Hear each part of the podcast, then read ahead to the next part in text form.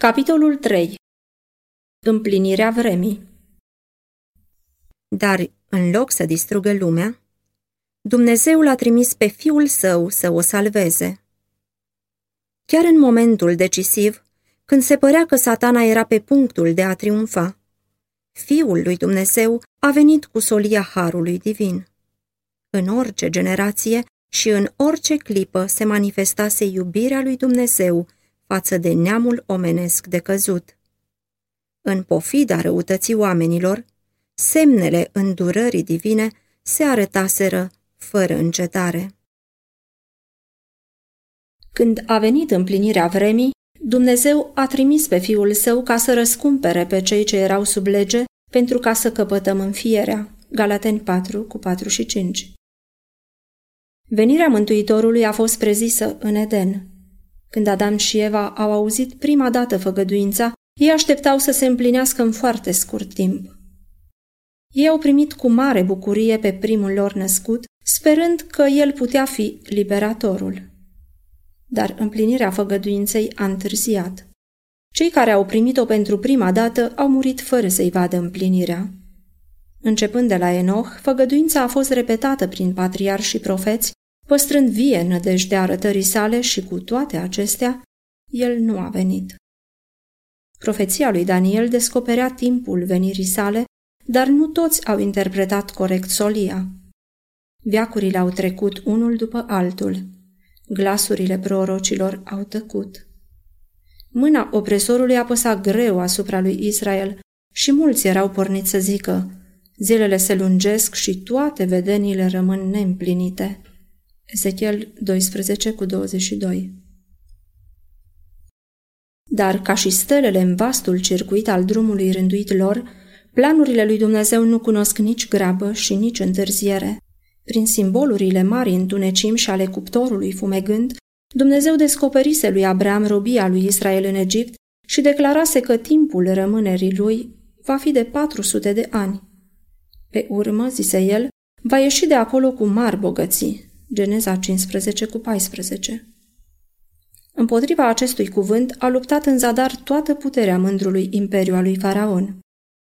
Tocmai în ziua aceea rânduită de făgăduința lui Dumnezeu, toate oștile Domnului au ieșit din țara Egiptului. Exodul 12 cu 41 Tot astfel fusese hotărât în sfatul ceresc ceasul primei veniri a Domnului Hristos. Când marele orologiu al vremii a indicat ceasul acela, Isus s-a născut în Betleem. Când a venit împlinirea vremii, Dumnezeu a trimis pe Fiul Său. Providența divină îndrumase mișcările națiunilor, cum și torentul pasiunilor și influenței omenești, până când lumea era maturizată pentru venirea Mântuitorului. Națiunile erau unite sub o singură cârmuire. O singură limbă se vorbea aproape peste tot, fiind pretutindeni recunoscută ca limbă literară. Iudeii se adunau din toate țările la Ierusalim pentru sărbătorile anuale. Când se întorceau în locurile pe unde trăiau, ei puteau să răspândească în toată lumea vestea despre venirea Mântuitorului. În vremea aceea, sistemele religioase ale păgânismului își pierdeau influența asupra poporului. Oamenii erau sătui de mituri și de ceremonii fastuoase, dar deșarte. Ei tânjau după o religie care să le mulțumească inima. Atunci când lumina adevărului dispăruse dintre oameni, existau totuși suflete care căutau lumină și care erau pline de griji și întristare. Ele însetau după o cunoaștere a viului Dumnezeu, după asigurarea în ce privește viața de dincolo de mormânt. Deoarece iudeii se depărtaseră de Dumnezeu, credința se întunecase și speranța aproape încetase de a mai lumina viitorul. Cuvintele prorocilor erau neînțelese. Pentru mulțimi de oameni, moartea era o taină îngrozitoare. Dincolo de ea era nesiguranță și întuneric. Nu numai plânsetul amar al mamelor din Betleem, ci și strigătul din inima imensă a omenirii a fost cel ce a ajuns la profet prin veacuri. Glas auzit în rama, plângere și bocet mult.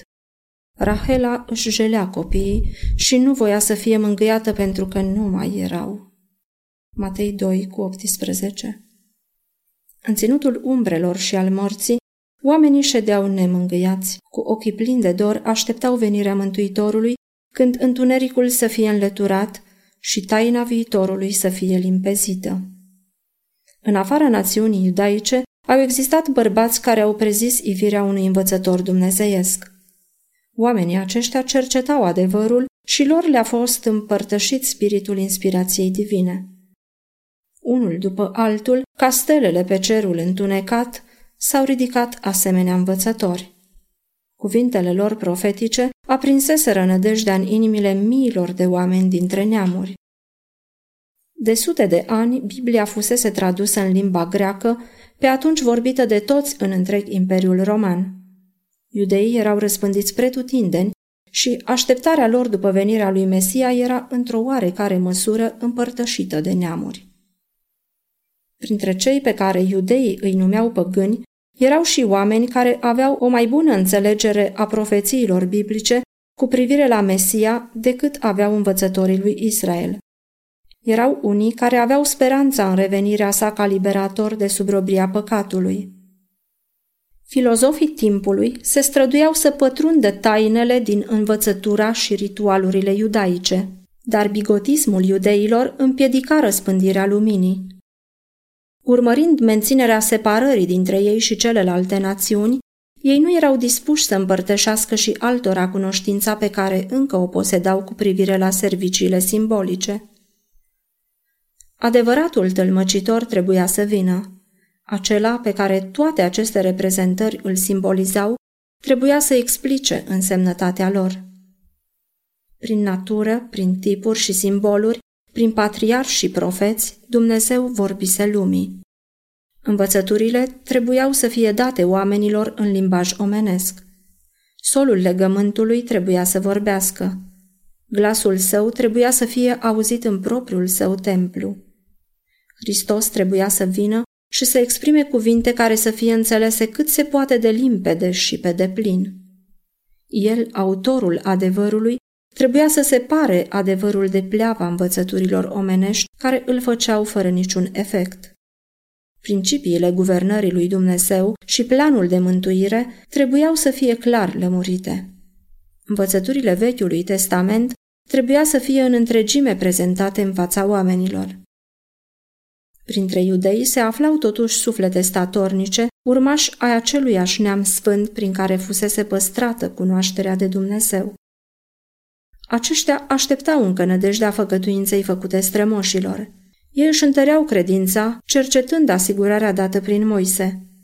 Domnul Dumnezeul vostru vă va ridica dintre frații voștri un proroc ca mine. Pe el să-l ascultați în tot ce vă va spune. Fapte 3 cu 22 În afară de acestea, ei citeau cum Dumnezeu va unge pe acela care avea să aducă vești bune celor nenorociți, să vindece pe cei cu inima zdrobită, să vestească robilor slobozenia și să vestească un an de îndurare al Domnului. Isaia 61 cu 1 și 2 Ei citeau cum El va așeza dreptatea pe pământ, cum ostroavele vor nădăjdui în legea Lui, cum neamuri vor umbla în lumina Ta și împărați în strălucirea razelor Tale. Isaia 42 cu 4, 60 cu 3 Cuvintele rostite de Iacov înainte de a muri i-au umplut de nădejde. Toiagul de domnie nu se va depărta din Iuda, nici toiagul de cârmuire dintre picioarele lui până va veni Silo. Geneza 49 cu 10 Puterea slăbită a lui Israel dovedea că venirea lui Mesia era aproape. Profeția lui Daniel descria gloria domniei sale peste o împărăție care trebuia să urmeze după toate împărățiile pământești și profetul spunea, ea însăși va dăinui veșnic. Daniel 2 cu 44 În timp ce puțini înțelegeau natura misiunii lui Hristos, se afla o nădejde larg răspândită în venirea unui prinț puternic care să-și stabilească împărăția în Israel și care să vină ca eliberator al națiunilor. Împlinirea vremii venise. Omenirea, decăzând tot mai mult în decursul viacurilor de neascultare, striga după venirea Mântuitorului. Satana se străduise să adâncească și să facă de netrecut prăpastia dintre pământ și cer. Prin neadevărurile lui, el încurajase pe oameni la păcat. Intenția lui era de a face să înceteze răbdarea lui Dumnezeu și de a stinge iubirea sa față de om, așa încât el să abandoneze lumea, lăsând-o sub jurisdicția satanică. Satana căuta să îndepărteze de la oameni cunoștința de Dumnezeu, să le abată atenția de la templul lui Dumnezeu și astfel să-și statornicească propria sa împărăție. Lupta lui pentru supremație păruse să fie aproape încununată de succes. Este adevărat că în fiecare generație Dumnezeu și-a avut reprezentanții săi. Chiar și între păgâni erau persoane prin care Hristos lucra pentru ridicarea oamenilor din mocir la păcatului, din starea lor de căzută. Dar oamenii aceștia erau disprețuiți și urâți. Mulți dintre ei au suferit o moarte violentă. Negura pe care satana o adunase asupra lumii devenea din ce în ce mai întunecată. Prin păgânism, satana timp de viacuri îndepărtase pe oameni de la Dumnezeu, dar biruința lui cea mare o câștigă prin pervertirea credinței lui Israel. Contemplând și adorând concepțiile lor proprii, păgânii pierduseră cunoașterea de Dumnezeu și deveniseră tot mai corupți. Tot astfel s-au petrecut lucrurile și cu Israel. Principiul că omul se poate mântui prin propriile sale fapte sta la baza oricărei religii păgâne. Principiul acesta devenise acum și principiul religiei iudaice. Satana inspirase acest principiu. Oriunde se păstrează acest principiu, oamenii nu mai au nicio piedică în fața păcatului. Solia mântuirii se vestește oamenilor prin ființele omenești, dar iudeii căutaseră să monopolizeze adevărul care este viața veșnică. Ei doriseră mana vie și aceasta se stricase.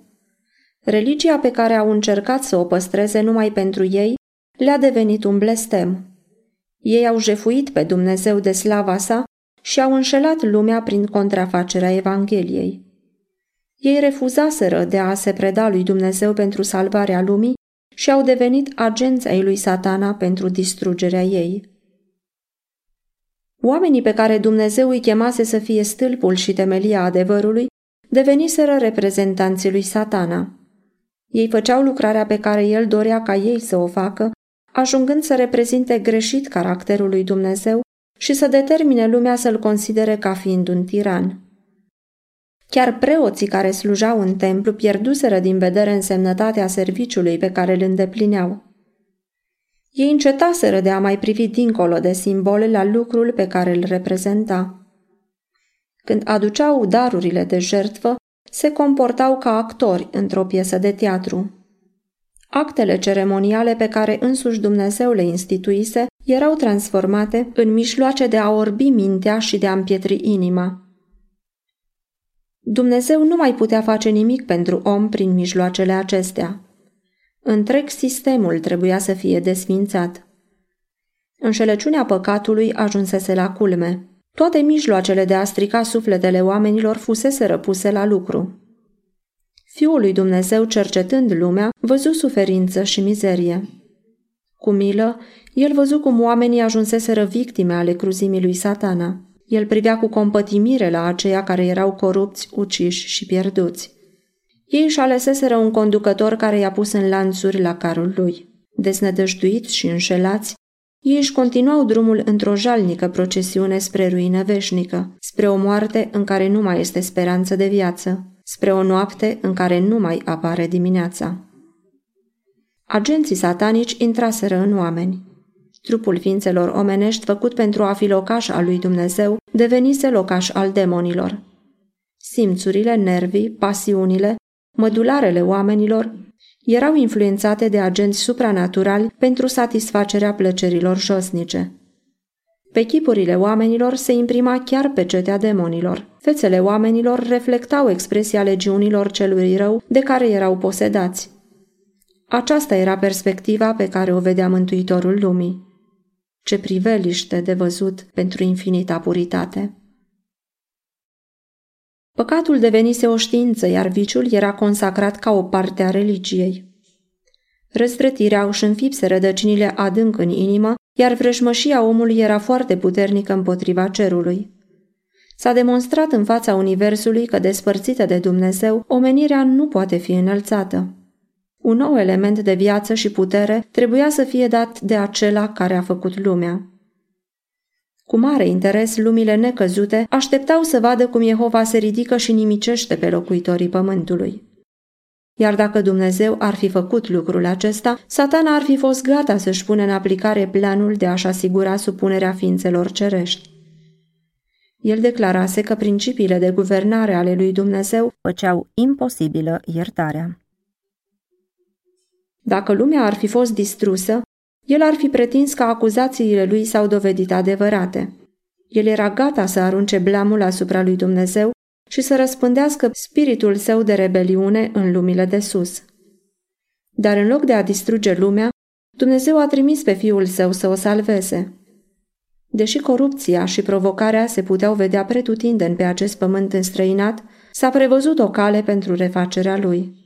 Chiar în timpul crizei, când se părea că satana era pe punctul de a triumfa, Fiul lui Dumnezeu a venit cu solia Harului Divin. În orice generație și în orice clipă s-a manifestat iubirea lui Dumnezeu față de neamul omenesc de căzut. În pofida răutății oamenilor, semnele îndurării divine s-au manifestat fără încetare. Și când a venit împlinirea vremii, divinitatea a fost glorificată prin aceea că a turnat asupra lumii un potop de har vindecător, care niciodată nu trebuia să fie oprit sau retras până când planul de mântuire avea să fie împlinit. Satana jubila pentru că reușise să strice chipul lui Dumnezeu în om. Însă atunci a venit Isus să refacă în om chipul Creatorului său. Nimeni altul decât Hristos nu poate remodela caracterul care a fost și care este ruinat de păcat. El a venit să alunge demonii care pusese răstăpânire pe voința omului. El a venit să ne ridice din țărână, să refacă după modelul caracterului său dumnezeiesc, caracterul nostru stricat și să-l înfrumusețeze cu propria sa glorie.